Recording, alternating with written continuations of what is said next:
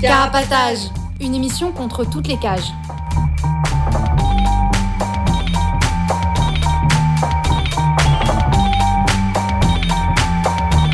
Carapatage, c'est une émission contre les prisons, la répression et le contrôle.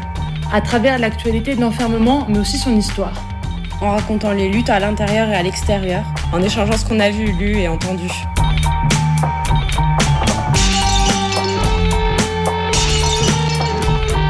Carapatage, c'est tous les premiers et troisièmes mercredis du mois, de 20h30 à 22h.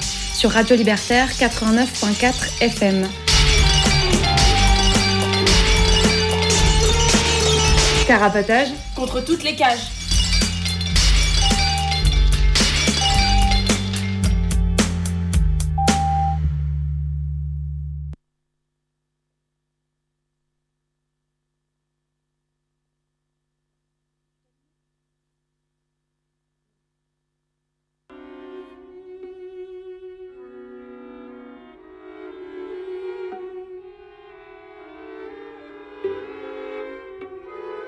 Bonsoir, vous êtes bien dans l'émission Carapatage, l'émission contre toutes les cages. Ce soir, on est en direct jusqu'à 22h environ. Alors, euh, ben, comme tous les premiers et troisièmes mercredis du mois. Et alors, ce soir en studio, il y a avec nous.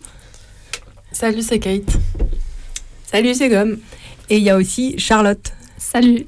Euh, qui vient euh, nous parler de son livre euh, L'autre Armède ou la tente.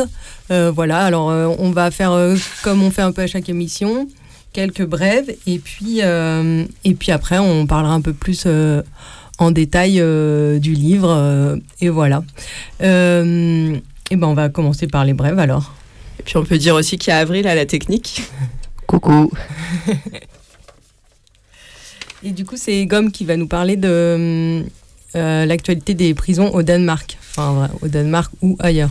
Une nouvelle pas très réjouissante. Du coup, pendant que en France, ça construit à, balle des prisons, il y en a qui ont trouvé d'autres manières de mettre toujours plus de personnes entre quatre murs.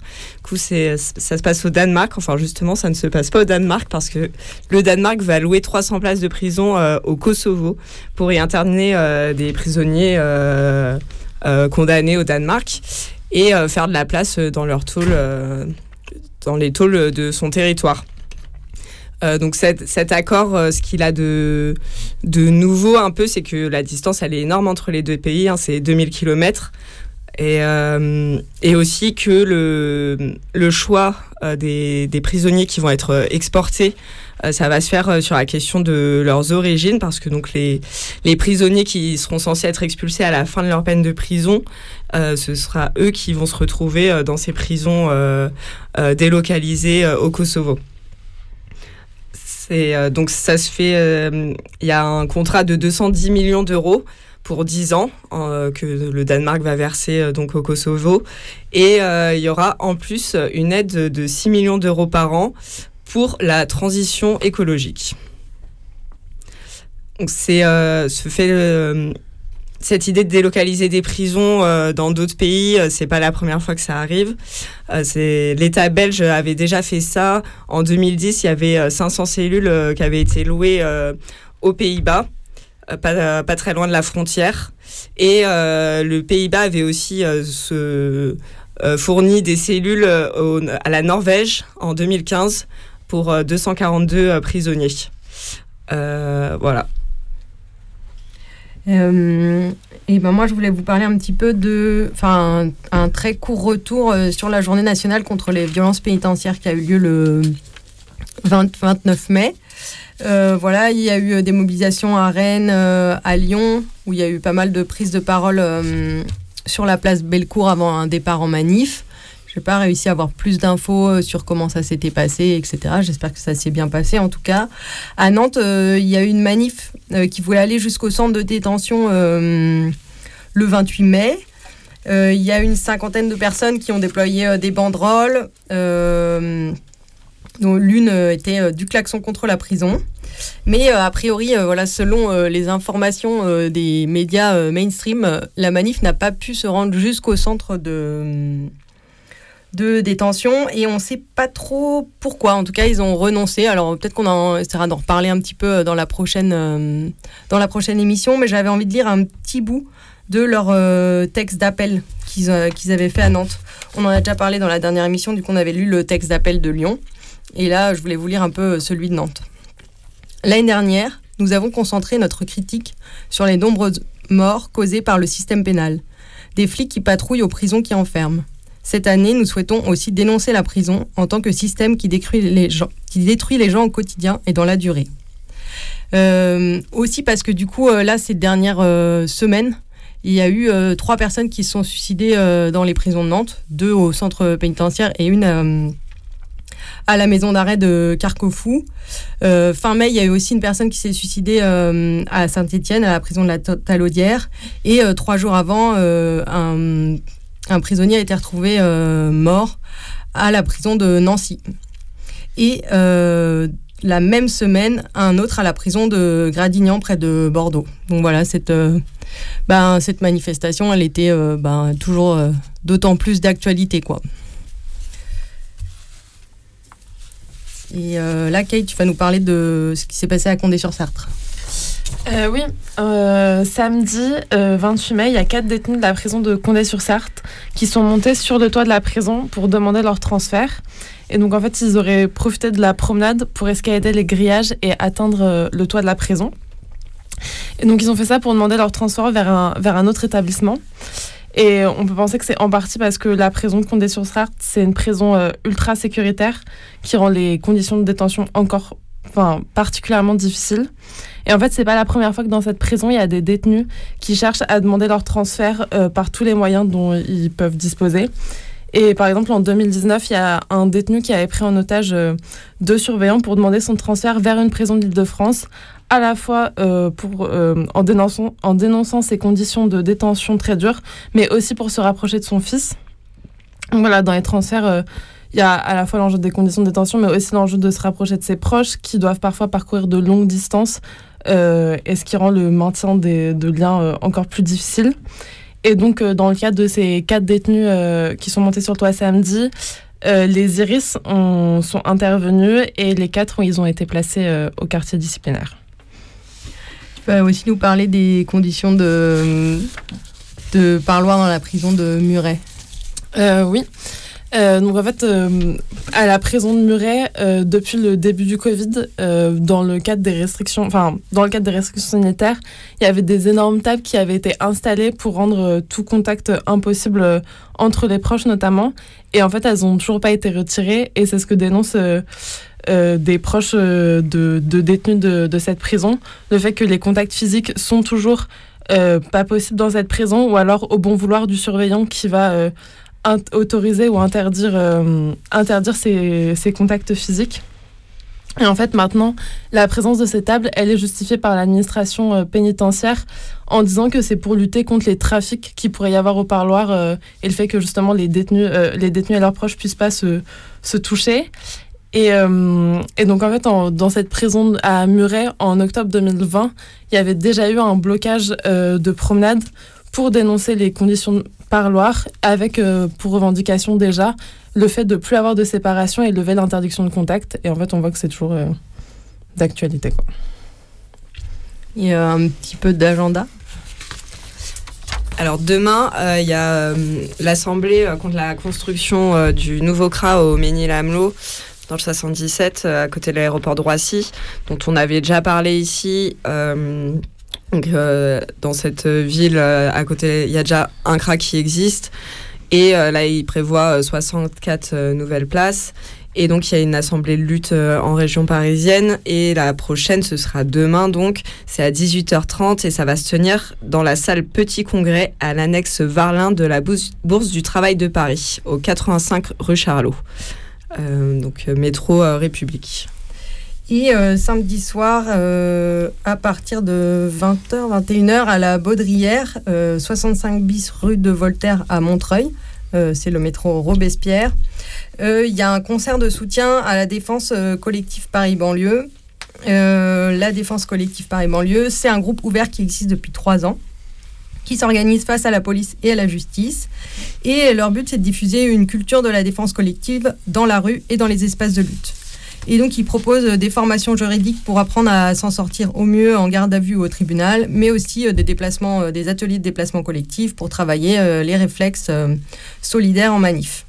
Ils aident aussi les personnes à préparer leur défense juridique avant un procès et euh, participe aux manifs en tractant des conseils en cas d'arrestation ou euh, en participant à la défense du cortège. Et euh, on peut les rejoindre lors de leur réunion hebdomadaire tous les dimanches à 18h à la Fabrique, qui est 23 rue du Docteur Potin dans le 19e arrondissement. Voilà, et le concert, c'est aussi l'occasion de les rencontrer, j'imagine. Et ben, on va écouter un petit peu de musique.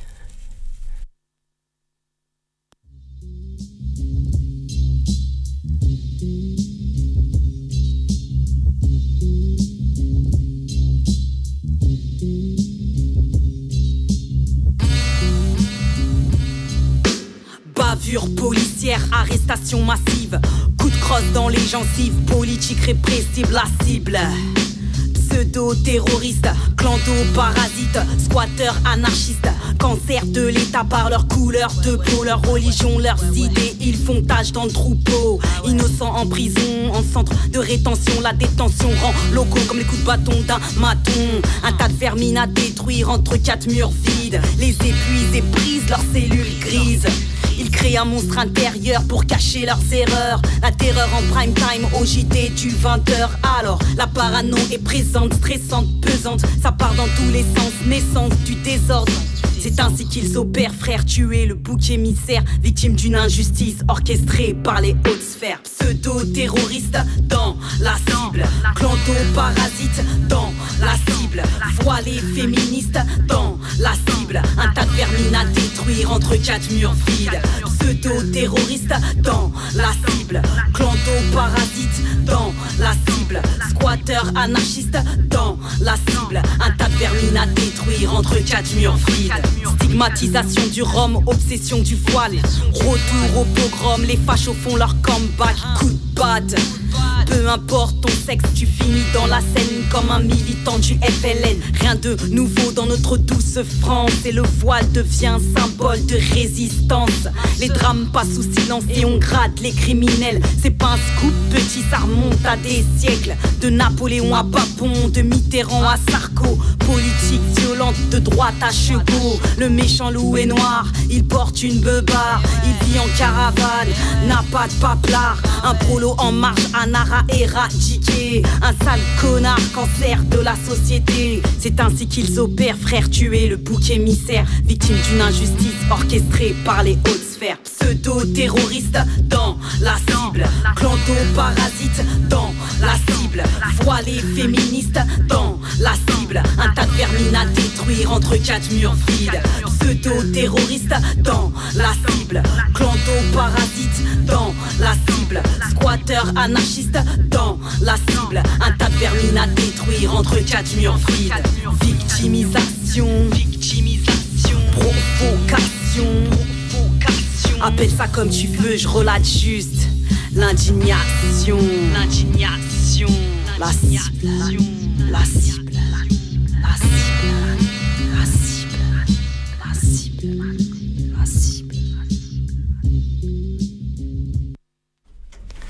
Vous êtes de retour dans Carapatage, l'émission contre toutes les cages.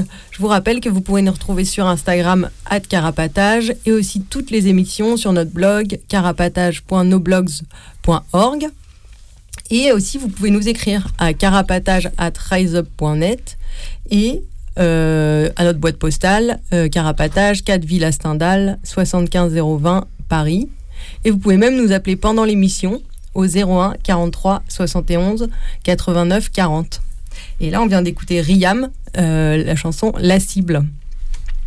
Et donc, euh, on va commencer à parler de, avec euh, notre invité de, du livre L'autre Ahmed ou l'attente. C'est un livre qui parle de l'incarcération brutale d'un proche, ton compagnon. un livre qu'on imagine assez autobiographique, Euh, c'est un livre qu'on avait entendu, on avait entendu parler depuis un petit bout de temps et on a fini par se le procurer et euh, trouver euh, lors de la lecture qu'il était bah, très intéressant sur le rapport à la prison en tant que proche, par rapport à la relation que voilà ce que ça implique dans la relation avec la personne, mais aussi vis-à-vis de l'administration. Bon, je ne vais pas en dire plus parce que maintenant on va en parler avec notre invité. Je vais commencer avec une première question. Euh, le, livre, euh, il commence euh, sur deux scènes différentes qui contrastent vachement entre elles et qui suivent pas, qui sont pas dans l'ordre chronologique du reste du récit. Et du coup, je me demandais si tu voulais expliquer pourquoi tu avais choisi de commencer ton livre en faisant dialoguer ces deux moments très différents. Bah, c'est vrai que il y a une dimension de, témoignage, mais en même temps, j'avais envie de l'écrire comme un roman et du coup euh, de jouer sur euh, le récit, la chronologie. Et euh, bah, notamment là, le début, c'est vrai que le, donc ça commence par un prologue. On est d'abord sur une plage en Italie, voilà, avec Ahmed. On, est là, ça se passe bien, il fait beau, c'est un peu l'image du bonheur, quoi.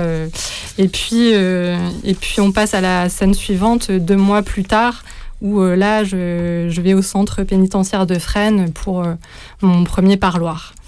Et euh, bah, je pense qu'en fait, jouer de l'ellipse entre ces deux scènes, bah, déjà, ça permet de créer une sorte de suspense en fait que le lecteur ait envie de savoir ce qui s'est passé entre temps et puis ça correspondait aussi à ce que j'avais vécu puisque en fait bah, entre ces vacances en Italie et le premier parloir, je l'ai pas revu, puisque moi, en fait, je suis partie, euh, on est rentré de vacances, moi, je suis partie, euh, voilà, rejoindre ma famille. Et, euh, et quand je suis rentrée, bah, on devait se voir, il avait disparu. Et, et puis voilà, j'ai ensuite appris qu'il était incarcéré, et je l'ai revu donc au parloir.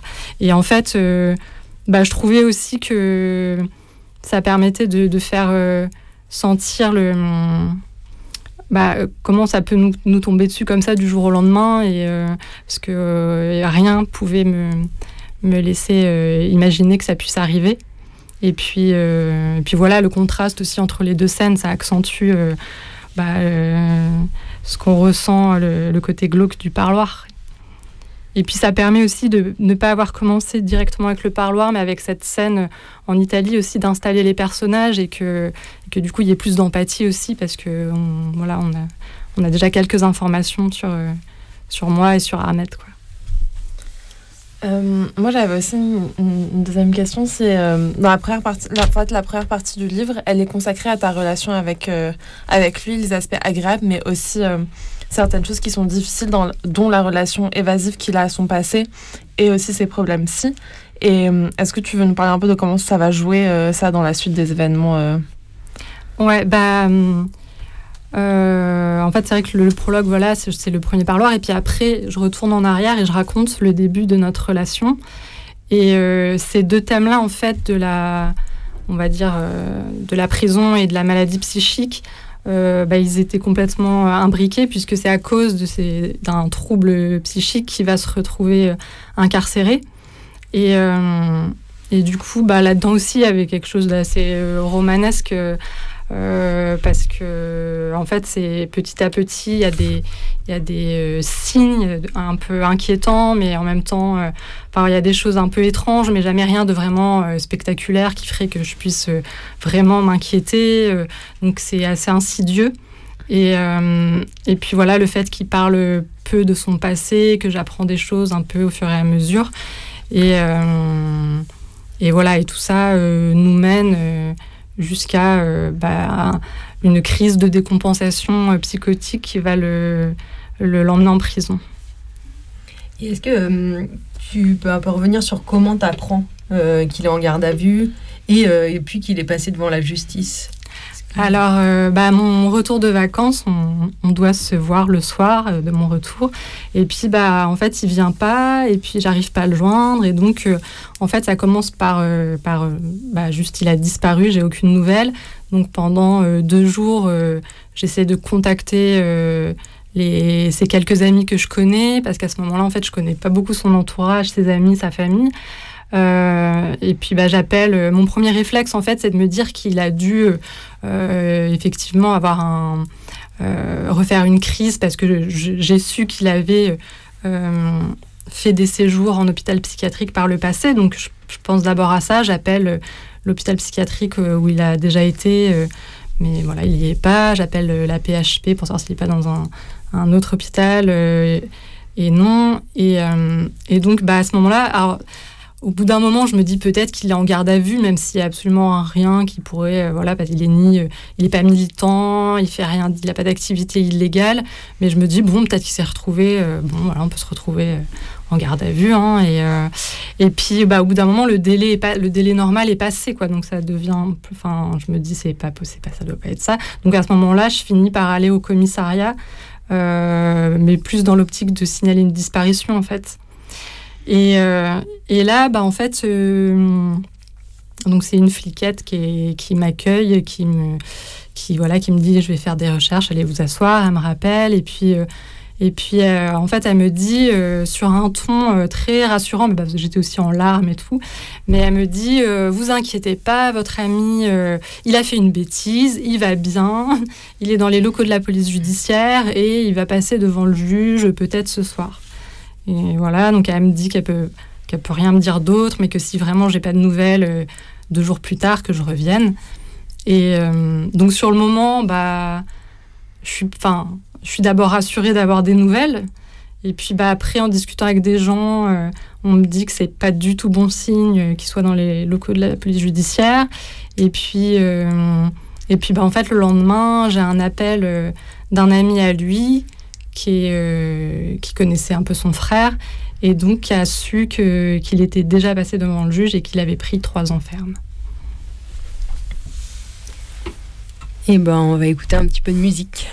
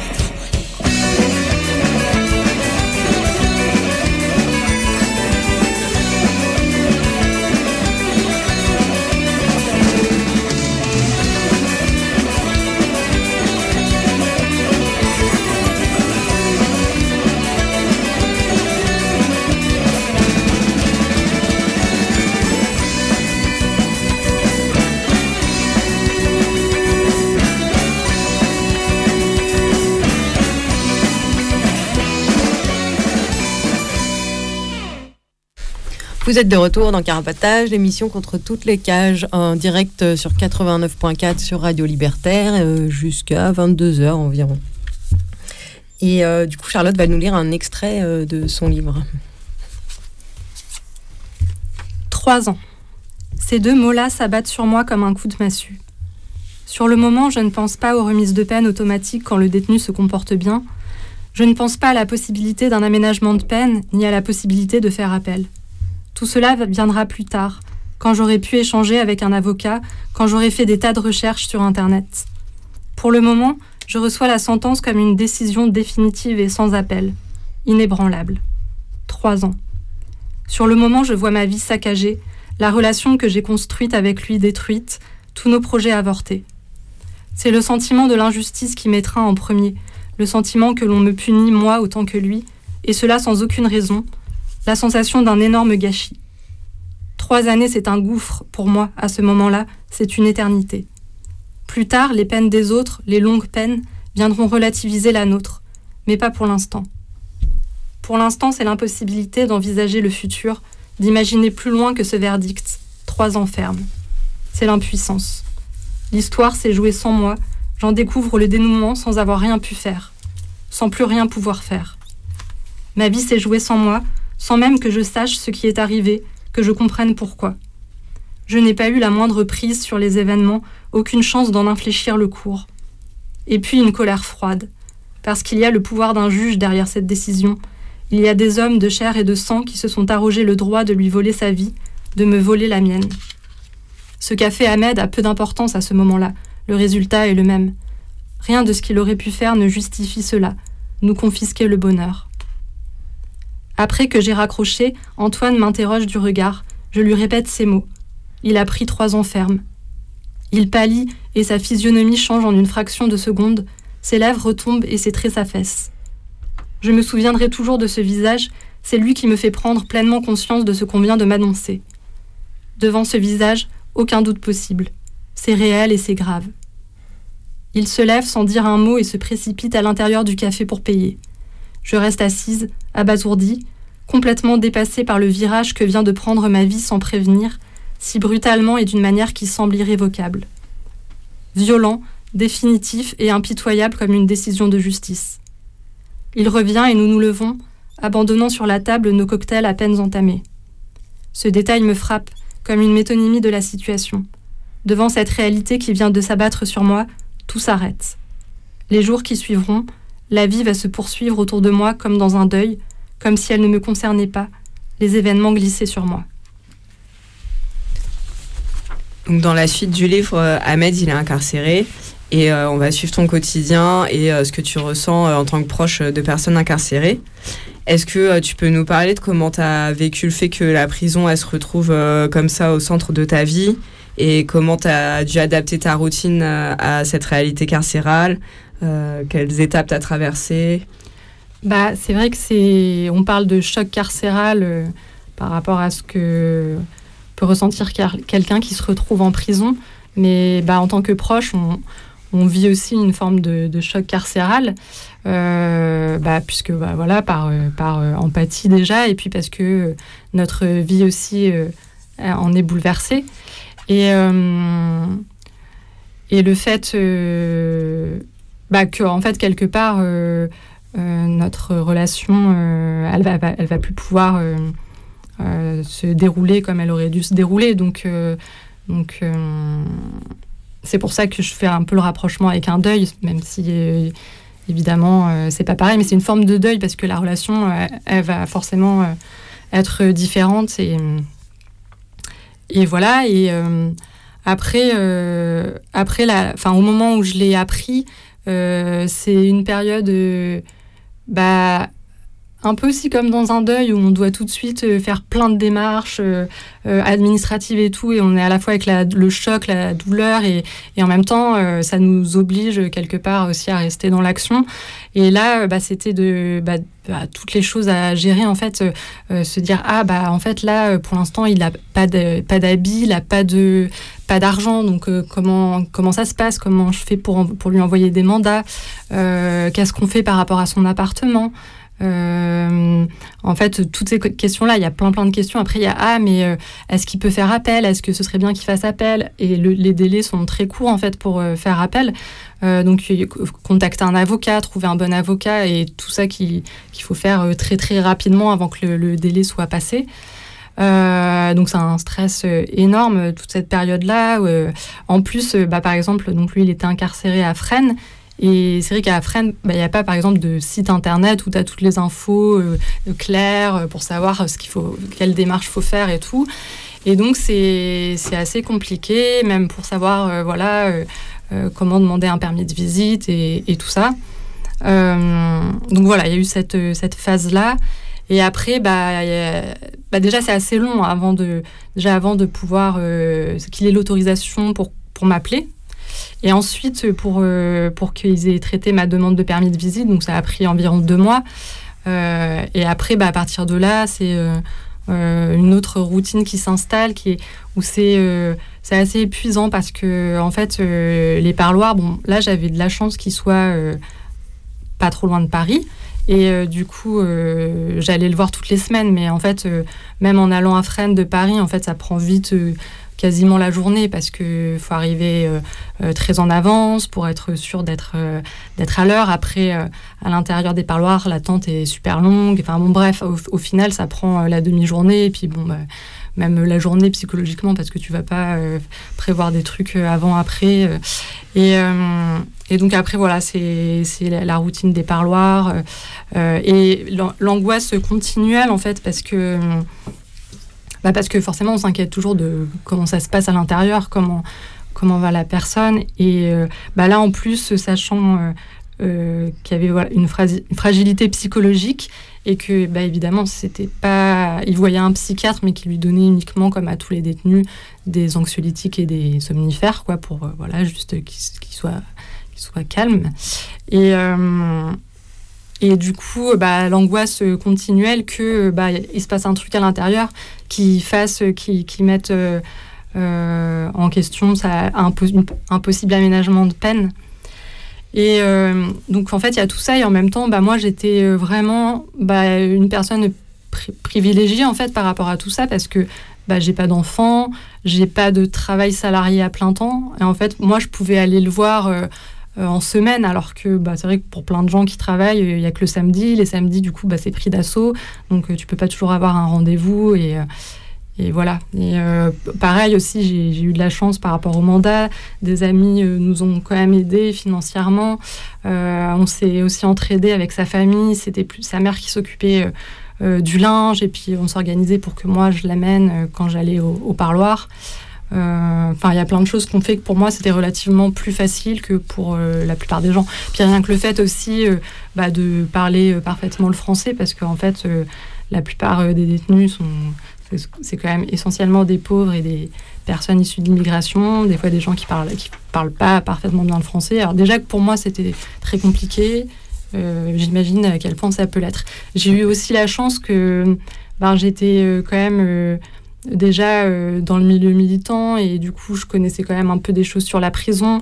J'avais un peu des j'ai eu des réflexes en fait de où euh, où euh, enfin à quelle porte aller frapper pour avoir de l'aide et, des informations. Donc voilà ce qui n'est pas le cas de la plupart des gens.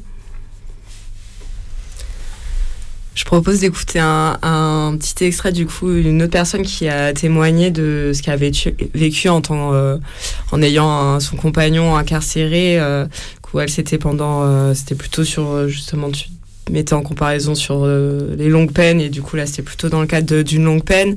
Et du coup, c'est un extrait du film Enfermé mais vivant de Clémence Davigo. On l'écoute. À table, j'emmenais le gamin au sport.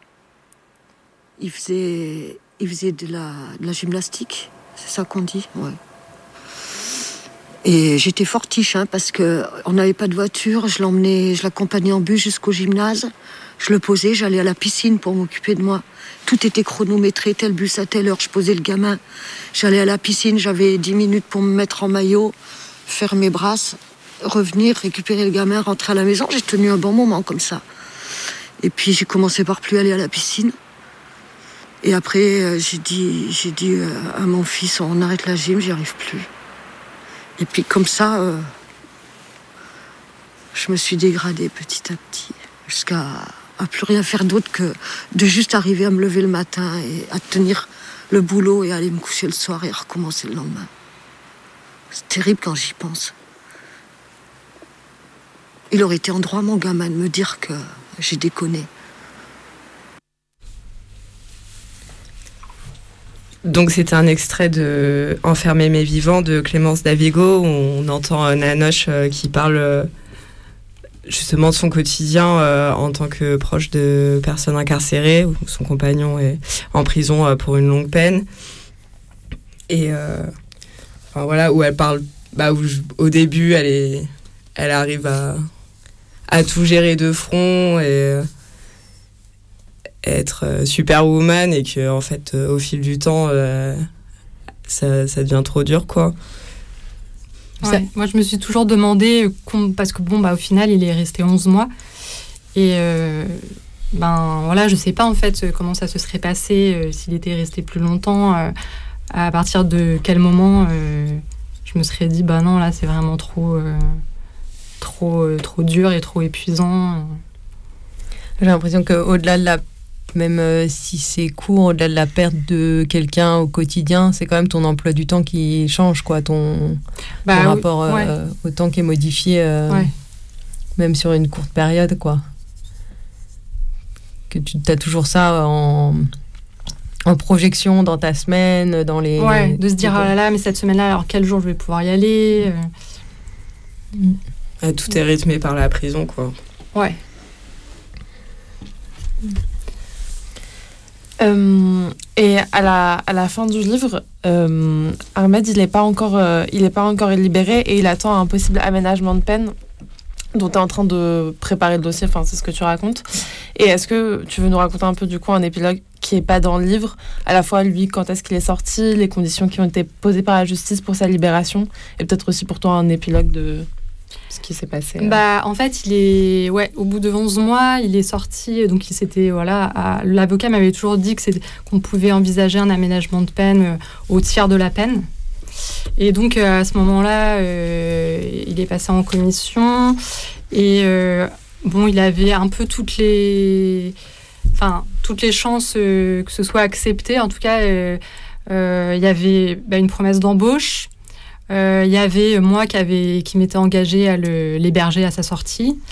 Euh, ça, ça avait été aussi une discussion avec l'avocat, euh, parce qu'il pensait que c'était mieux, ce serait plus rassurant en fait, mieux vu qu'il emménage avec quelqu'un en couple. Et, et, puis il y avait bah, des projets, enfin nous on avait des, il faisait des courts métrages avant, et puis moi aussi, et puis on avait un projet ensemble, et ça, euh, pareil, on avait un, enfin, on avait signé un contrat de production. Lui, il avait aussi écrit un, un autre court métrage qui avait été réalisé par quelqu'un d'autre pendant qu'il était en prison. Donc on avait aussi une lettre de cette personne-là. Enfin, il y avait beaucoup d'éléments en fait qui montraient euh, que qu'il avait des projets, quoi. Et ça, c'est super important. Euh, et, puis voilà, puis qu'il allait pas sortir et être être isolé, quoi. Donc, euh, donc en fait, il est sorti euh, avec euh, bracelet électronique pendant, je crois que c'était six mois. et puis, il devait être rentré tous les soirs à partir de 20h. Et, et voilà. Et après, bah, ça a été aussi assoupli parce que, bah, en fait, peu de temps après qu'il soit sorti, il avait une projection d'un de ses courts-métrages. Donc, il avait fait la demande pour, pour être autorisé à, à sortir le soir. Et puis, bah, du coup, en fait, il, lui avait autorisé tous les week-ends. Euh. donc voilà, enfin, il y a des.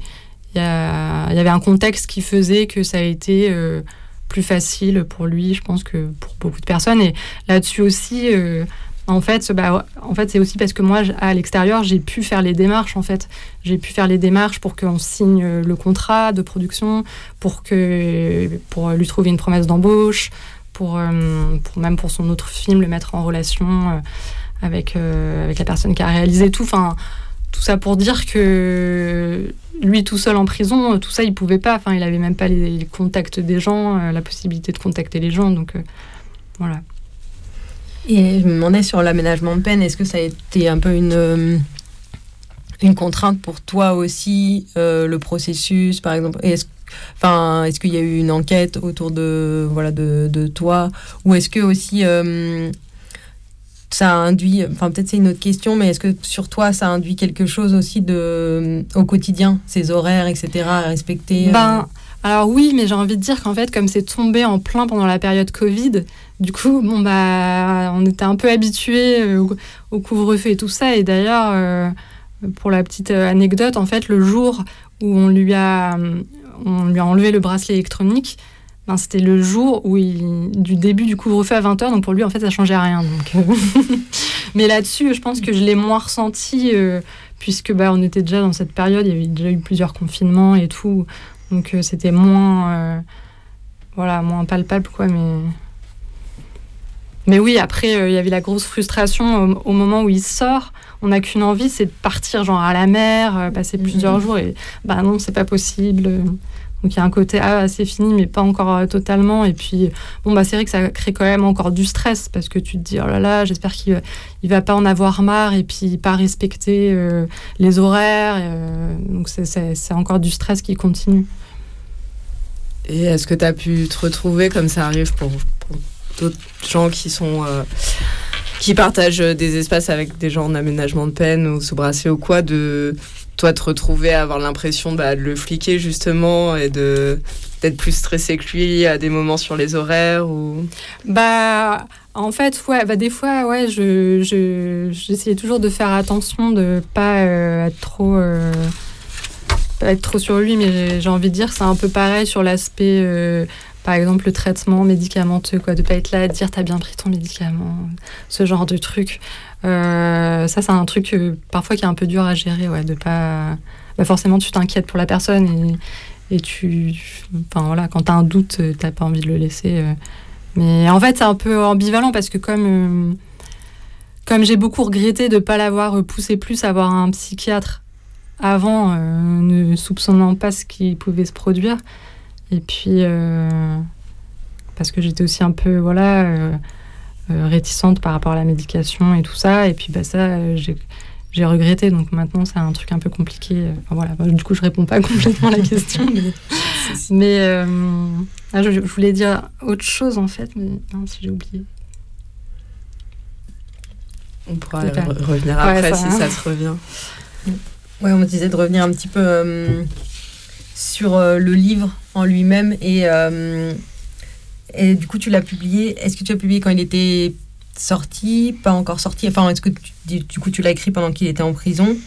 Et est-ce que tu lui as fait lire pendant qu'il était en prison? Alors ouais, je l'ai écrit quand il était en prison. D'abord, je lui en ai parlé, quoi, mais assez évasivement parce que je savais pas du tout Enfin voilà, j'étais pas du tout sûre que ça allait aboutir vraiment.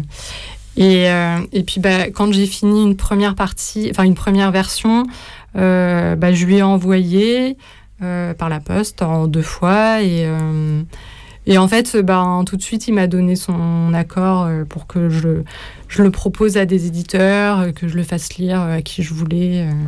voilà. Et après, bah, quand, quand j'ai signé avec la maison d'édition, Chèvrefeuille étoilée, euh, bah, mon éditrice euh, m'a quand même demandé qu'il voilà, signe un papier comme quoi vraiment euh, il, acceptait, il nous autorisait à publier le livre. Et, voilà. et après, bah, quand il est sorti, on a été amené bah, des fois, on a été invité dans, dans une émission de radio tous les deux. Enfin, lui, en fait, il, il assume complètement. Et donc voilà, il n'y a, a pas de problème par rapport à ça. Et dans le livre, quand même, tu racontes des choses qui sont pas euh, illégales, mais qui sont en tout cas interdites euh, par euh, l'administration pénitentiaire. Je pense notamment à, la sexualité au parloir.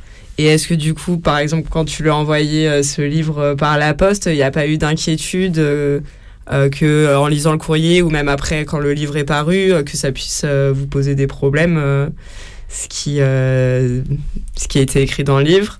Et, euh, et est-ce que aussi il y a des choses que du coup tu t'es interdite euh, d'écrire euh, pour des raisons de sécurité et, Alors en fait non, je me suis pas du tout censurée. Et je, en fait, je crois que comme à ce moment-là, en fait, ça faisait plusieurs mois que lui, en fait, il dessinait des petites BD en prison et qu'il me les envoyait par la poste. Et donc, forcément, c'était lu. Et pour le coup, c'était, il racontait des choses quand même assez précises sur sa détention et puis avec un ton hyper ironique. Donc, en fait, comme euh, bah, on n'avait jamais eu de problème et que, enfin, une fois par exemple, il y avait un strip, euh, il y avait un feuillet qui m'avait fait passer au parloir parce que parce qu'il y avait un strip qui parlait euh, d'un surveillant. Mais du coup, en fait, je pense qu'au moment du livre, en fait, ça m'a paru pas trop compromettant par rapport à déjà tout ce qui me faisait passer et que moi, en fait, j'avais fait un, ben ça, ça nous avait fait un peu flipper quand même par rapport à l'aménagement de peine, mais euh, en fait, euh, il m'a envoyé ses feuillets et puis je trouvais ça cool. Et puis, du coup, je lui avais proposé de faire un blog. Donc, j'avais fait un Tumblr qui s'appelle Bref de prison. Après, je l'avais relayé sur, euh, sur Twitter, Facebook, Instagram. Et, et en fait, sur, bah, surtout sur Twitter, ça avait quand même pas mal été relayé. Euh, et, c'est vrai que bah, on s'était un peu quand même euh, au début posé la question euh, est-ce que ça pouvait pas porter préjudice à, sa, son possible aménagement de peine? Après, il y a aussi je l'avais mis en relation avec l'Envolé, le groupe anticarcéral L'Envolé, et du coup, il avait, il avait reçu des journaux de L'Envolé, et en fait, suite à ça, il avait eu plein de de, enfin des surveillants qui venaient, euh, qui venaient, euh, comment on dit, euh, qui venaient, mince, comment on dit, fouiller quoi dans, dans la cellule. Et et bah voilà, en fait ça c'est le seul moment où il y a vraiment eu un, enfin une conséquence quoi. après j'avoue quand je quand j'ai envoyé le livre, je crois que j'y ai même pas trop pensé en fait. Je crois que moi j'avais tellement l'habitude qu'on se fasse passer des choses par courrier, puis que bon, voilà, ça, que bah, du coup, j'ai pas trop pensé. Euh, est-ce que tu voudrais revenir un peu sur enfin, pourquoi tu as voulu écrire ce livre et pourquoi tu voulais aussi partager euh, enfin, ton expérience en tant que proche euh, via ce livre Ouais, ben. Bah déjà, c'est sûr qu'il y avait une, envie de, témoigner de ça, parce qu'en plus, je me disais qu'il hum, n'y avait peut-être pas beaucoup de, de proches qui témoignaient. Enfin, c'est vrai que ben, par exemple, euh, euh, à l'envolée, quand il y a des, femmes qui viennent témoigner, souvent elles vont parler de ce que vivent leurs proches. Euh, plus que ce qu'elles vivent elles en fait. Parce que je pense qu'on a toujours un peu ben, on se dit voilà c'est, lui qui vit une situation horrible. Et puis on s'autorise pas forcément à, à, parler de ce qu'on, ce vit nous en fait. Et donc du coup je me suis dit que voilà c'était ça avait peut-être un intérêt par rapport à ça. Et puis bah, après, moi par ailleurs, en fait, euh, j'écris depuis longtemps, mais j'écrivais plutôt des nouvelles ou des poèmes, enfin sur des formes courtes. Et j'avais toujours eu envie d'écrire quelque chose de plus long, mais sans avoir euh, voilà, vraiment un sujet qui s'y prêtait. Et euh, donc voilà, il y avait aussi une envie d'écrire. C'est pour ça que j'ai voulu l'écrire quand même de, comme un roman, quoi. Et. Et puis c'était aussi une manière de, en fait, euh, d'essayer de trouver du sens, en fait, d'essayer de, de, de, clarifier un peu euh, euh, bah, ce qui s'était passé, en fait, notre histoire, quoi, de voilà, comment on, a, on avait pu se retrouver dans cette situation sans que je m'y attende. et pourtant, il y avait des signes, voilà. Et euh, est-ce que euh, Ahmed, il a appris des choses, par exemple, en lisant ce livre, sur comment toi tu le vivais de ton côté, euh, sa détention, ou est-ce que de toute façon vous en discutiez déjà par ailleurs et que du coup, est-ce que aussi ça a été un, moyen de de, ouais, de, de, de, aussi lui faire savoir à lui, toi, comment tu vivais de ton côté cette détention? Oui, bah, oui, oui c'est vrai qu'il y avait ça, parce que c'est sûr que, que ben, en fait, euh, dans une situation pareille, tu vas pas trop. Euh, tu tendance à, justement essayer de dire mais non, ça va, euh, à pas inquiéter l'autre et dans les deux sens en fait, parce que en fait, moi, il y a plein de choses en fait que j'ai qu'il m'a dites après quand il est sorti et dont j'avais pas conscience et je pense que si je, les avais si je l'avais su mon livre il aurait été encore plus à charge parce que hum, parce que lui-même, je pense qu'il voulait aussi me, me, me, protéger. Et quand on s'écrivait des lettres, quand on se voyait, on essayait plutôt de parler de choses positives. Et quand il est sorti, bah, déjà, c'était vraiment impressionnant parce qu'il est sorti. J'étais, j'étais venue le, le, chercher avec son frère et, il est sorti, nous, il nous a nous a serré dans ses bras et puis tout de suite, en fait, il s'est éloigné, il a poussé des cris, vraiment de d'animal en cage quoi euh. et euh, à ce moment-là en fait c'était assez euh, impressionnant enfin j'ai vraiment senti à quel point en fait ça, ça ça, ça, c'était une expérience traumatique. Et après, il, a, il nous a beaucoup parlé de, bah, en fait, de l'angoisse perpétuelle pour lui, de d'avoir en fait qui se disait tout le temps qu'en fait, il allait peut-être pas survivre en fait à cette expérience, que bah, l'angoisse, euh, que voilà que ça parte en sucette, que ce soit avec un surveillant ou avec les autres détenus, que quand il partait en promenade, il avait toujours un, crayon bien taillé pour au cas où ça parte en couille et qu'il il, faille qu'il se défende. Enfin, en fait, j'ai vraiment pris la mesure à ce moment-là de à quel point c'est vraiment sauvage euh, euh, de vivre ça, quoi. Enfin, et donc voilà. Ou dans les deux sens, en fait, je pense qu'il y a des choses que, que dont on se rendait pas compte sur le moment, quoi. Ben, on va écouter un petit morceau de musique. Eh, t'as l'air fasciné. Qu'est-ce que tu dis? Les offres d'emploi, mon gars. attention, Polo. Ça fait des années qu'on résiste. Tu connais les dangers euh, qui guettent les travailleurs? Le chômage Non, mais moi, ce qui m'irait, c'est. C'est teuraillage. C'est que mes, tiens la casse sur la goutte aux zen. C'est que mes, boule à Z tourne au boule à one. C'est que mon fond de la classe est inconsolable. C'est que soit t'es aînés, soit t'es pas solvable. Chien de la casse sur la goutte aux zen. Boule à Z tourne au boule à one. Fond de la classe est inconsolable. Soit t'es aîné, soit t'es pas solvable. Exact. J'en peux plus de gratter l'aide sociale. J'ai pas une flèche en poche, c'est pas une fin en soi. La dèche, mon frère, je grailler Pôle emploi. Une putain de raison d'être, faire taffer le travailleur social. Car c'est un gagne-pain les fins de droit. Roxénette veut te mettre au tapin les fins de mois. Au travail, à ce qui paraît ça, rend libre et rend sage. N'écoute plus les darons depuis qu'on les regarde. Donc remballe là, verroterie, je n'ai qu'une vie. Ma journée se marchande pas, déjà trop charbonné. J'ai faim mieux, je suis pas le seul. Là, c'est des bateaux beurre des tafs poussent au meurtre. En attendant, je vis pile au-dessus de mes maigres moyens, comprends-moi, non. Pas de point de vue imprenable entre idées brûlées de service, petit larcin. J'ai pris le vice de piller dans la recette. J'étais fâché avant de savoir nommer cette merde Avant de compter mes potes, avant de tomber cette coterie J'ai fait les comptes et j'y perds grave Personne n'y croyait, c'est Cerna C'est sûr que la scène pourra jamais me consoler assez J'ai consommé à souhait, me suis réveillé à sec. Pourtant je suis pas vénère de la veille. Je vais me faire la belle, pas faire appel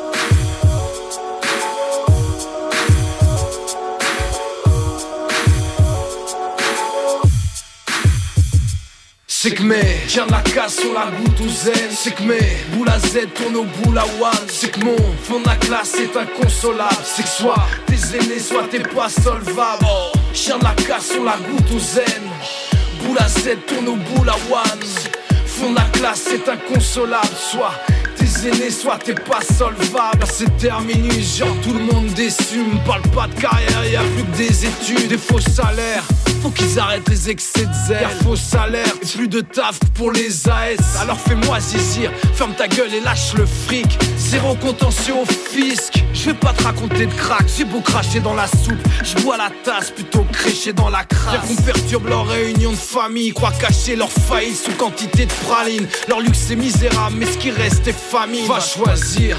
J'en ai quitté la ville, flot pour seule valise, qu'il ma salive. Je fais pas que des ennemis dans les mouvements de panique. Fallait qu'on s'organise, mon projet d'insertion c'est un putain d'esclandre.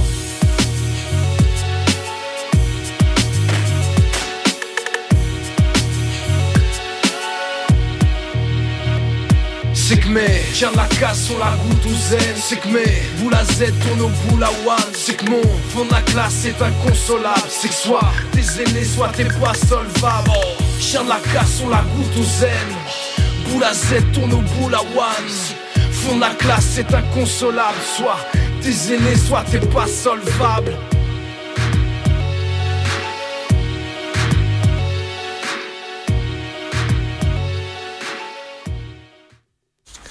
Vous êtes de retour dans Carapatage en direct sur 89.4.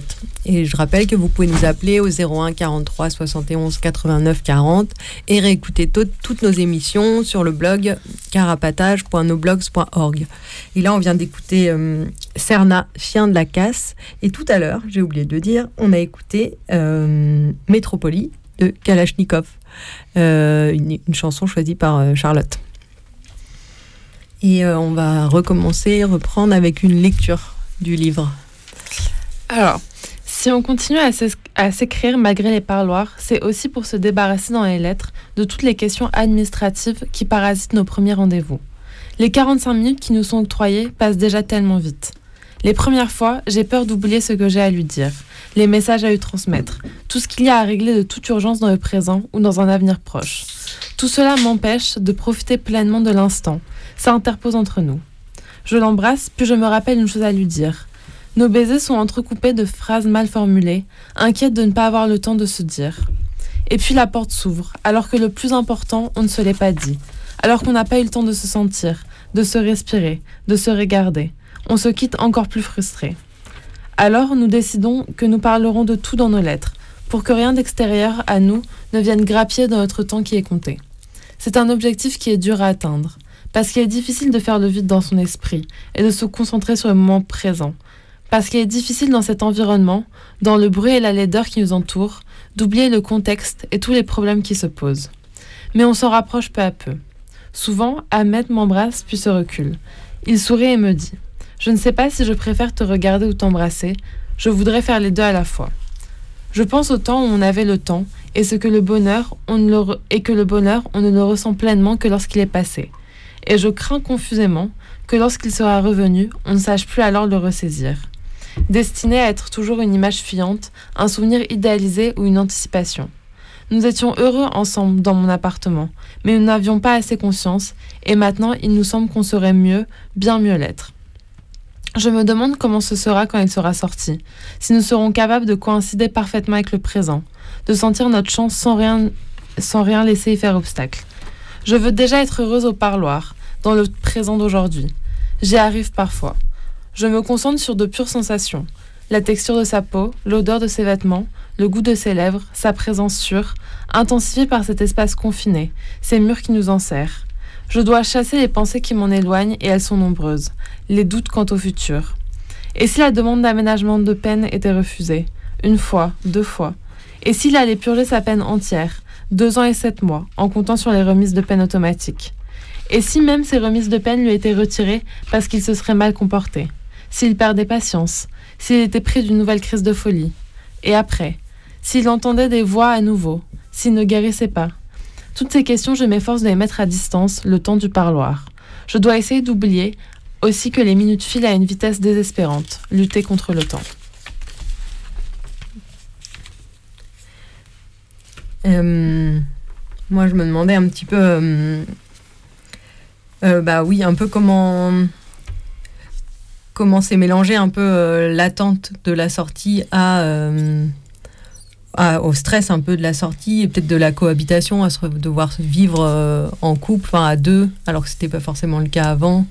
Ouais. Et comment on, on deal un peu entre avec cette chose-là, quoi.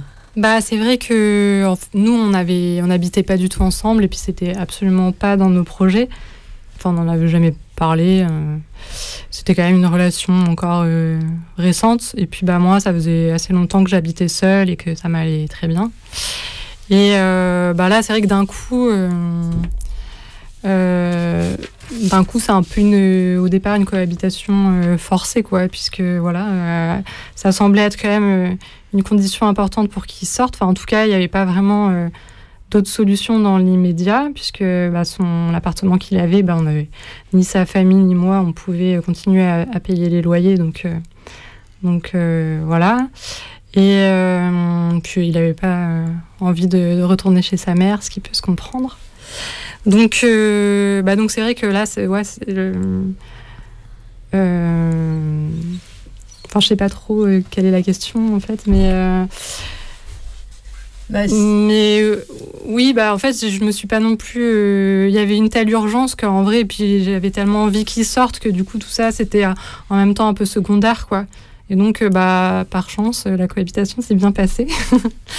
Après, ce qui est marrant aussi, c'est qu'on s'habitue, on se déshabitue très vite de toutes les situations parce que quand il est sorti le premier jour, donc quand on est arrivé chez moi, dans mon 20 mètres carrés, il m'a dit ah mais c'est grand en fait chez toi, euh, le lit il est grand et tout parce que bah voilà euh, à 3 euh, dans 9 mètres carrés c'est autre chose.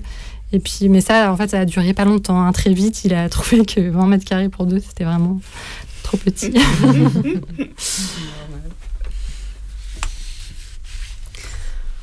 ah, je vais rebondir sur le dans l'extrait que que, a lu là, il y a le truc euh, du stress de mm, d'optimiser le, le, temps du parloir et de, de rien oublier. Euh, et, euh, et du coup, ouais, moi, ça, enfin, ça me rappelle aussi des trucs que j'ai vécu et où, oui, tu. Enfin, je sais pas, où j'écrivais dans ma main toute la liste des choses qui. des points techniques à aborder, mais aussi de qui disait bonjour. enfin toutes ces, multitudes d'infos, vu que c'était l'interface un peu avec, euh, avec euh, l'extérieur, en fait, euh, sur le temps du parloir. Et du coup, en plus, je sais pas, enfin, j'ai l'impression que Ahmed, vous étiez pas nombreux, nombreuses à, aller le voir au parloir. Non. Enfin, et que du coup, tu avais vraiment d'autant plus ce rôle d'interface avec l'extérieur, même si peut-être ça facilitait aussi des choses sur la, la répartition des parloirs et tout, qui sont aussi des enjeux qui sont pas euh, faciles euh, pour, euh, enfin, pour des personnes qui, qui voient plein de gens différents au parloir. Quoi. C'est aussi des enjeux compliqués. Du coup, peut-être c'était plus simple à ce niveau-là pour ça, mais aussi ça fait une responsabilité assez, assez énorme quoi, sur bah oui, ce truc d'interface. Quoi.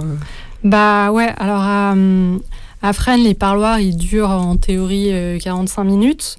Bon, souvent c'est un peu moins. Et bon, et l'attente, euh, l'attente euh, avant les parloirs dure plus longtemps que les parloirs euh, eux-mêmes.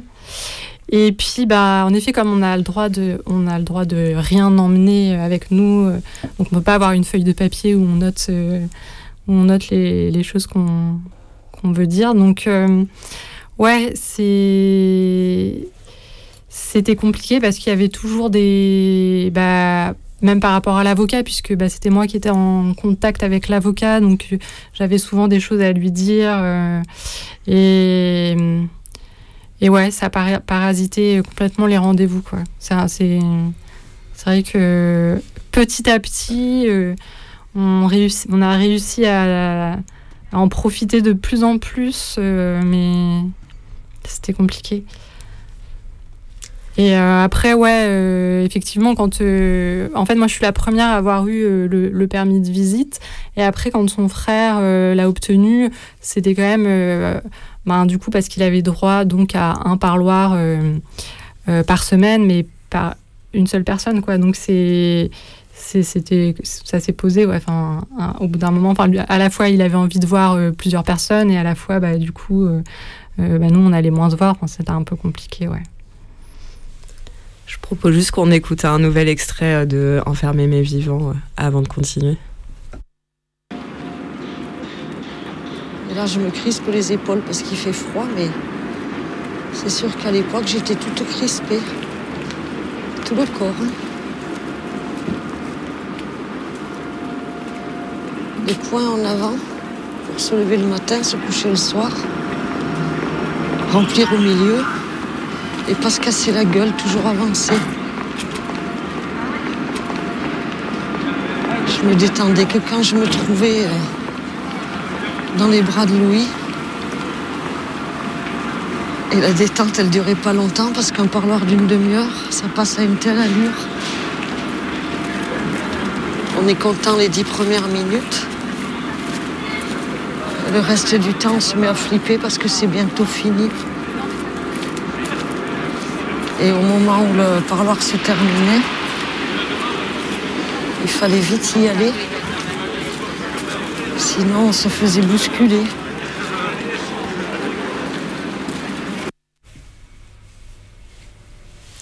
Et du coup, tout à l'heure, tu parlais euh, du, stress euh, bah, de, pendant le parloir, de gérer le temps et tout ça, mais est-ce que tu veux aussi parler un peu du, du, stress avant le parloir, sur le fait de pas, les enjeux de ne pas arriver en retard, de faire aussi beaucoup de choses pour pas rater ce parloir, ou aussi devoir gérer les relations avec l'administration pénitentiaire, les matons, pour pas rater le parloir et pouvoir Ouais. Euh...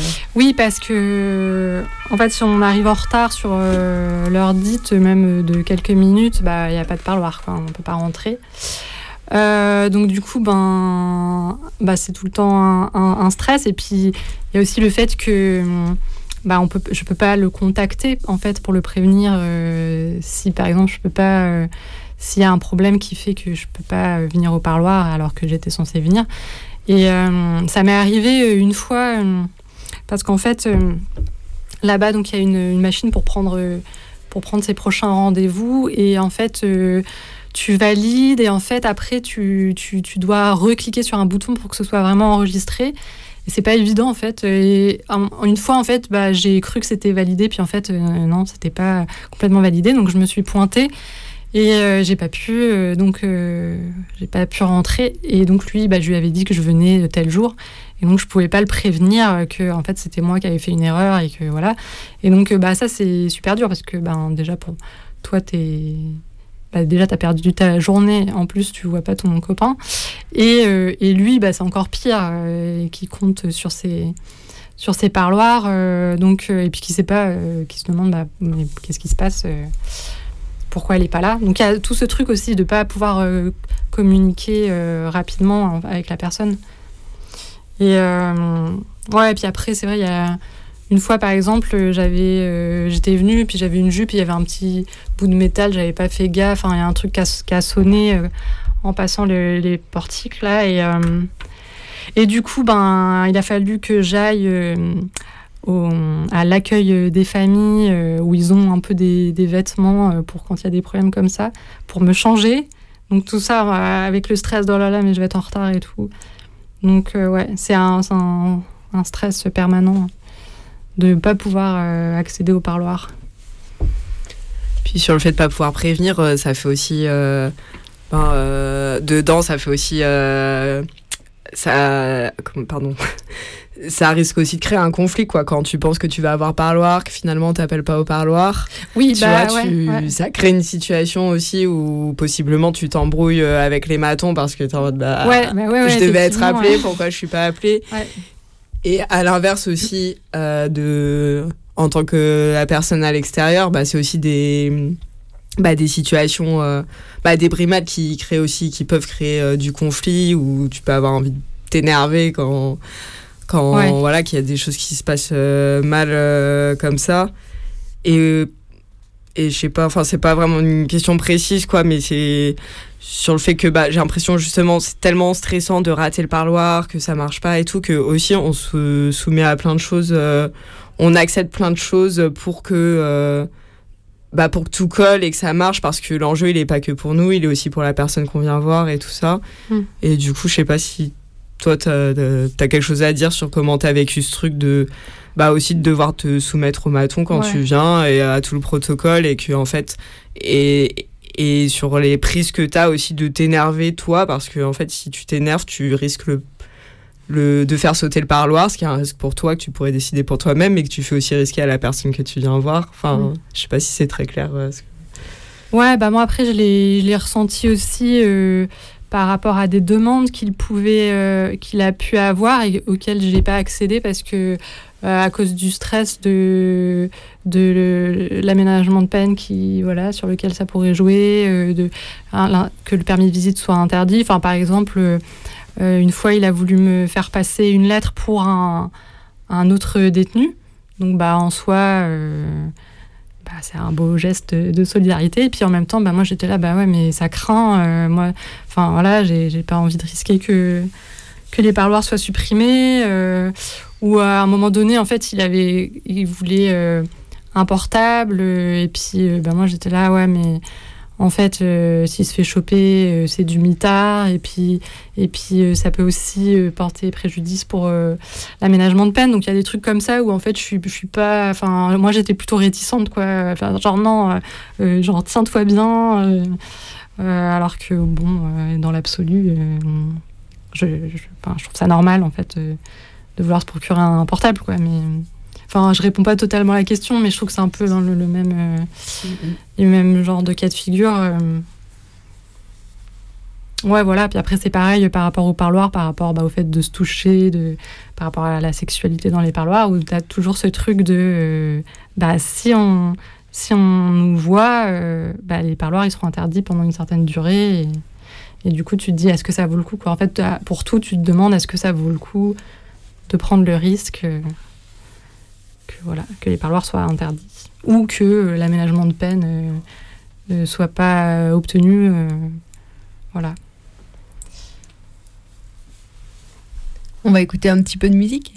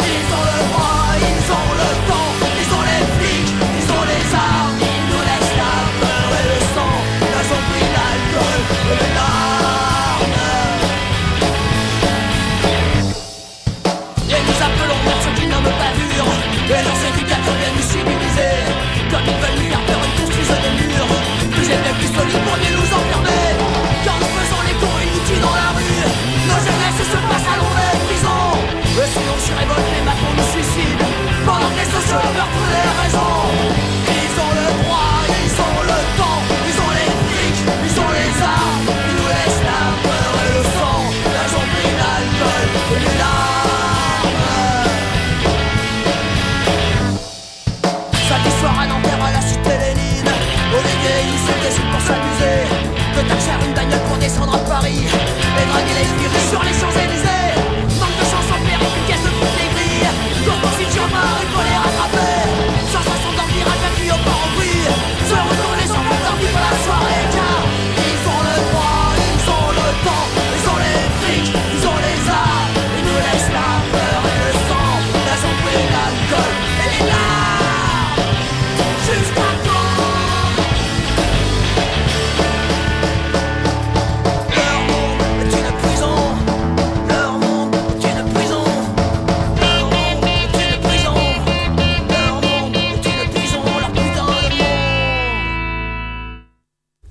Vous êtes de retour dans Carapatage, en direct sur 89.4.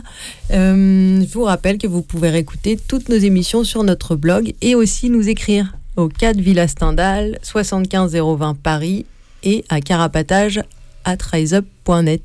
Et on va relire un petit extrait du livre. C'est le début d'une longue attente. Il y a le manque omniprésent, comme après une rupture ou un deuil. Tout ce que j'aimais faire avec lui, regarder des films, aller au cinéma, se promener, faire la cuisine, les lieux où on avait l'habitude d'aller ensemble, les amis en commun que je rencontre, ravivent la douleur. Je m'empresse de jeter sa brosse à dents, comme je m'étais empressée d'effacer le numéro de mon père de mon répertoire téléphonique après son décès. Le manque physique, concret. Et ce défi, possible parce qu'Ahmed, lui, n'est pas mort. Transformer le manque en désir. Le désir, c'est positif, c'est tourner vers l'avenir. Mais il y a aussi l'inquiétude permanente. Est-ce qu'il va bien? Est-ce que ça va durer? Je reçois une lettre qui me rassure, mais je sais qu'elle date de plusieurs jours, qu'elle n'est déjà plus d'actualité, qu'il peut s'être passé beaucoup de choses entre-temps.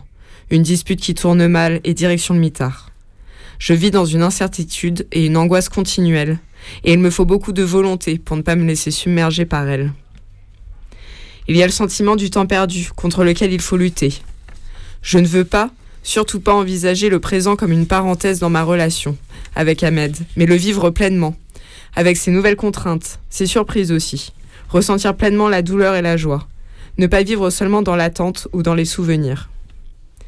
Et puis il y a la colère toujours, la rage impuissante, parce que ce n'est pas une fatalité ce qui nous arrive, ce n'est pas une maladie, pas un accident, c'est un système, pensé et organisé, un système qui permet que mon compagnon vive dans une promiscuité permanente, insupportable, que mon compagnon vive parmi les rats et les puces en France en 2020.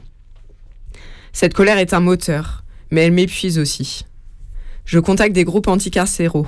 Je témoigne, je relis les auteurs qui ont pensé l'abolition de la prison. Je trouve dans la solidarité et l'engagement de certains militants un réconfort. Ils pèsent peu à côté de l'absence, des jours, des mois d'absence qui se profilent, mais ils comptent beaucoup. Cette longue attente se scinde en une multitude d'attentes à plus petites échéances. Il faudra attendre un mois et demi avant qu'Ahmed obtienne l'autorisation de me téléphoner. Deux mois avant que j'obtienne un permis de visite. Il faut attendre plusieurs jours avant de recevoir sa réponse à mes lettres. L'attente de mon côté est relativisée par tout ce qui n'est pas elle et qui se poursuit. Les enfants que je garde, les amis que je vois, les films qui passent au cinéma, les visites à ma mère. De son côté à lui, l'attente devient un art de vivre, la moindre demande nécessitant beaucoup de patience. Il faut envoyer des courriers pour tout, demander un changement de cellule, s'inscrire à un atelier, solliciter un rendez-vous avec le SPIP, voir un psy. Tout est très long, rien n'est immédiat.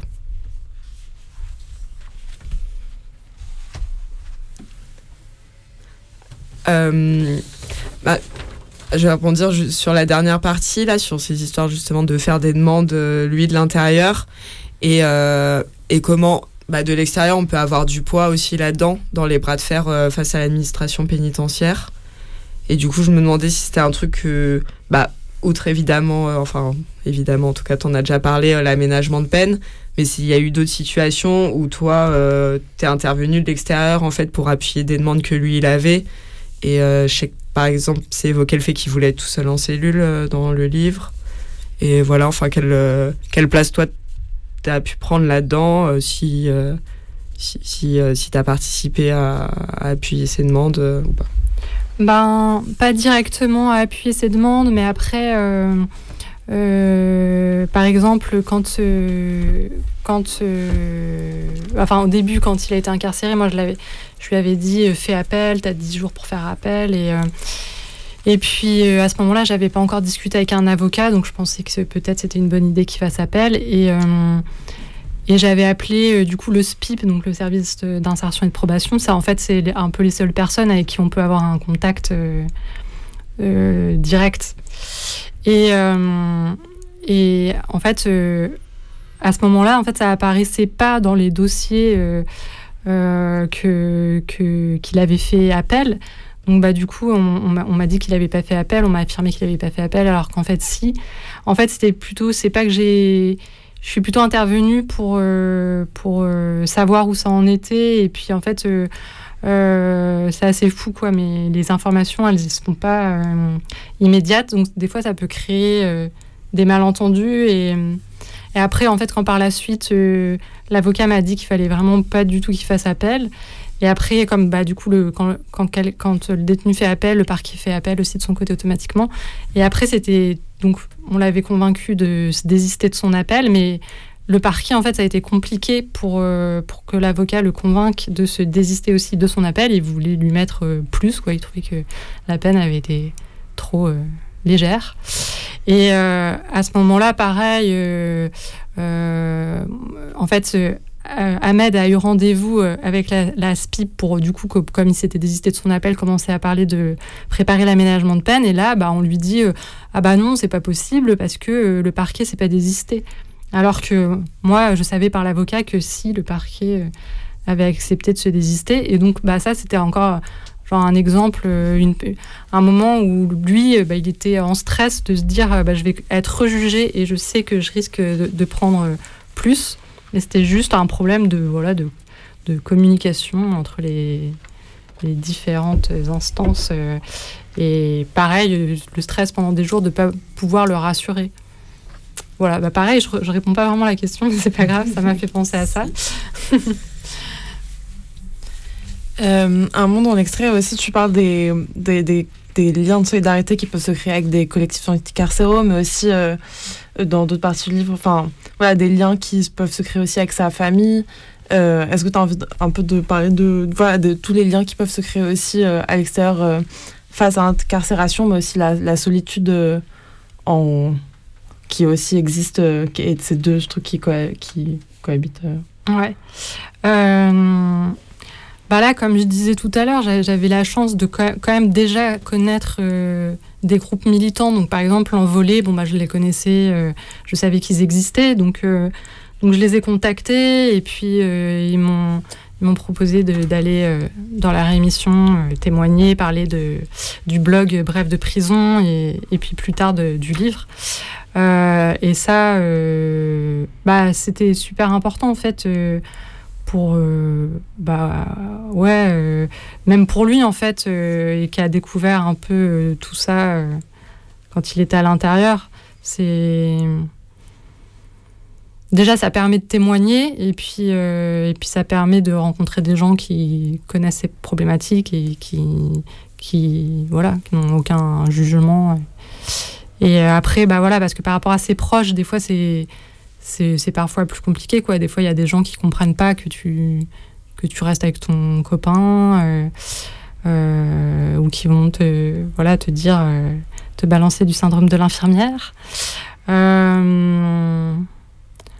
donc, donc voilà, ça, ça. Dans ton entourage à toi, du coup. Quoi. Ouais. Dans, ouais. Parmi tes proches à toi, tu veux dire. Ouais. ouais. Mais toi, du coup, tu dis euh, dans le livre à un moment que t'as pas honte d'avoir quelqu'un en prison, enfin d'avoir un proche euh, incarcéré. Et,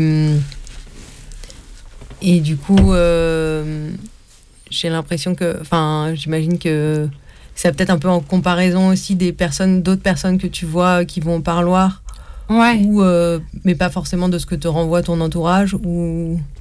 Pas forcément mon entourage à moi, oui, c'est plutôt les voilà d'autres personnes. Euh, ben voilà, pour beaucoup de gens, c'est une, une honte ou, ou même par son père, par exemple, il, il disait qu'il fallait pas que j'en parle euh, sur euh, sur les, enfin voilà, sur Internet, qu'il puisse pas que des gens puissent pas reconnaître.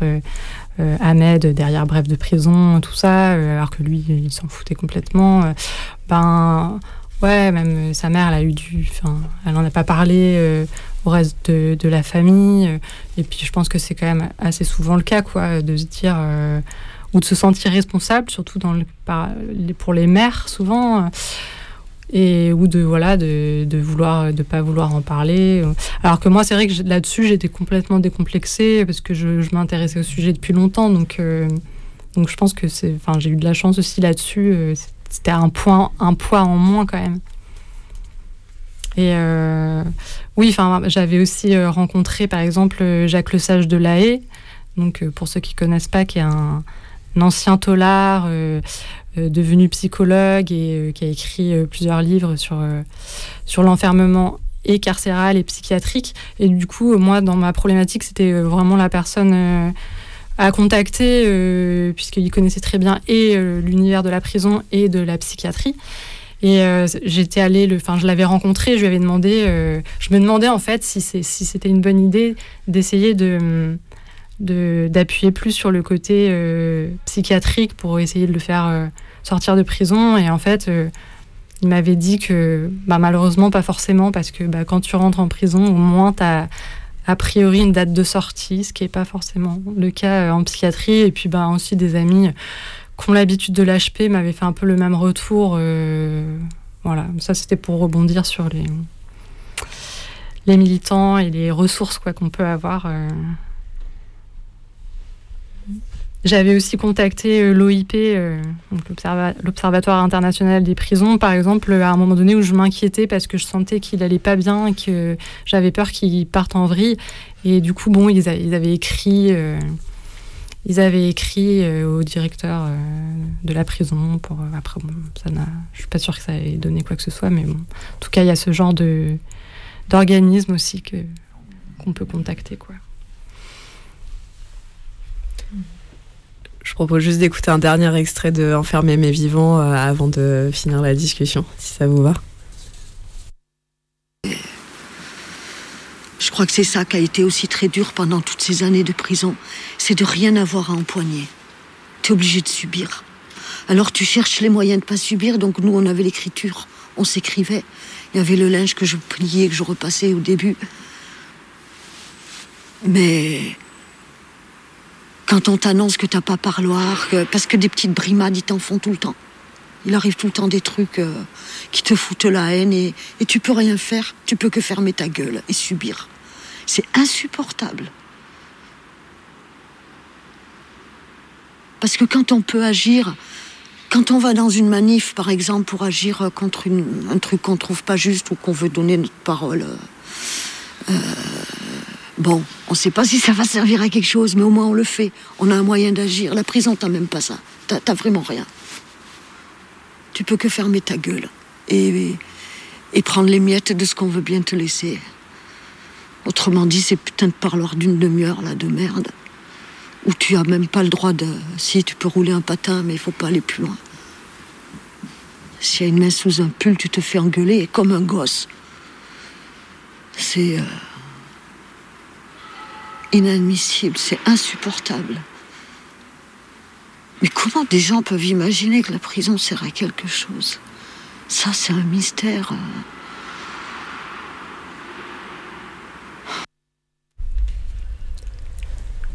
Peut-être avant de finir, euh, bon là il nous reste plus beaucoup de temps, mais euh, euh, quand même vous avez vécu le grand confinement tandis qu'Ahmed était incarcéré et que toi tu le soutenais de dehors. Et du coup c'est un petit peu évoqué dans ton livre, mais euh, si tu avais envie d'en dire quelques mots sur euh, cette période-là. Ouais.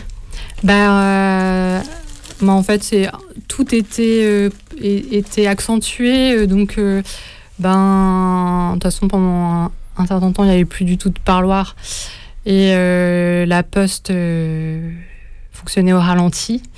Et, euh, et pour euh, téléphoner, c'était compliqué parce que les cabines téléphoniques euh, souvent elles marchent pas ou, ou alors ou alors il y a beaucoup, beaucoup d'attentes. Donc donc c'était compliqué quoi pour se pour se contacter. Et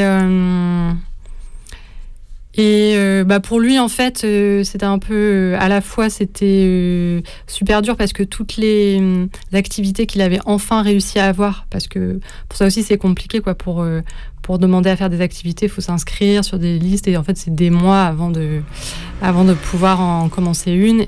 Et donc là bah, tout ça ça ça fonctionnait plus. Donc en fait tout ce qui rythmait un peu son quotidien bah, il n'y avait plus.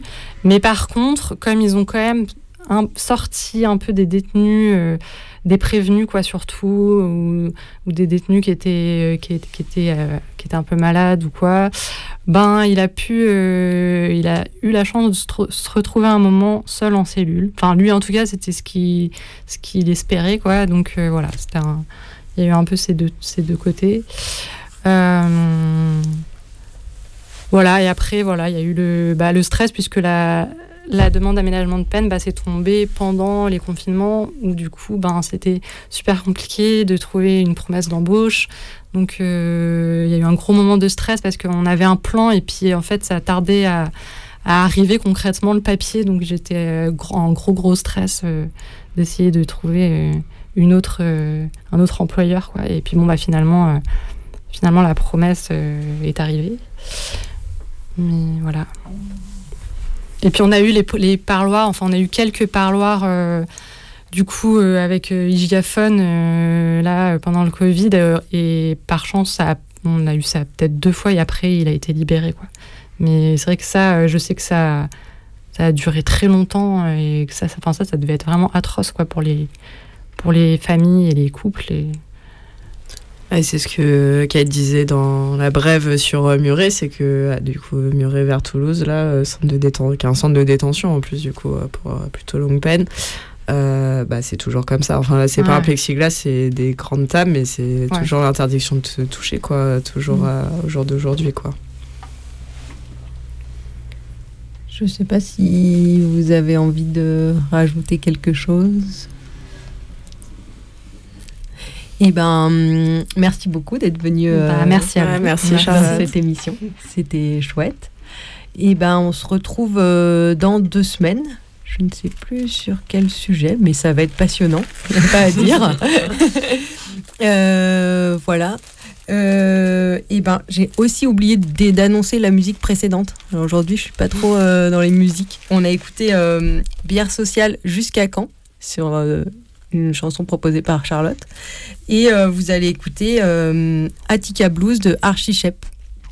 Et voilà, on se quitte pour cette émission et vous pouvez retrouver euh, comme d'habitude nos émissions euh, sur le blog. Bonne soirée. Salut, salut. salut. Bonne soirée.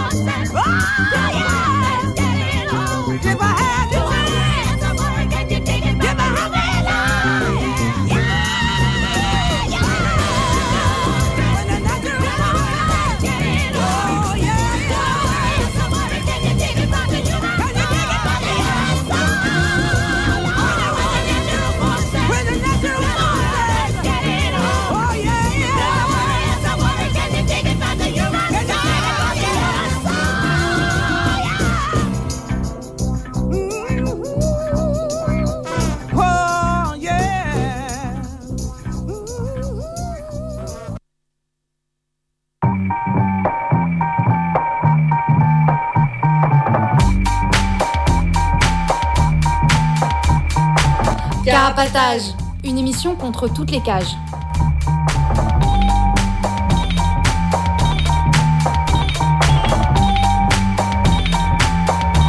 Carapatage, c'est une émission contre les prisons, la répression et le contrôle.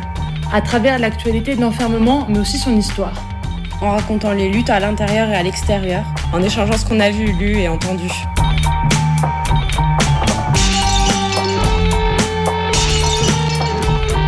Carapatage, c'est tous les premiers et troisièmes mercredis du mois, de 20h30 à 22h.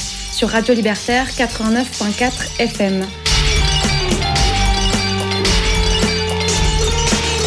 Carapatage contre toutes les cages.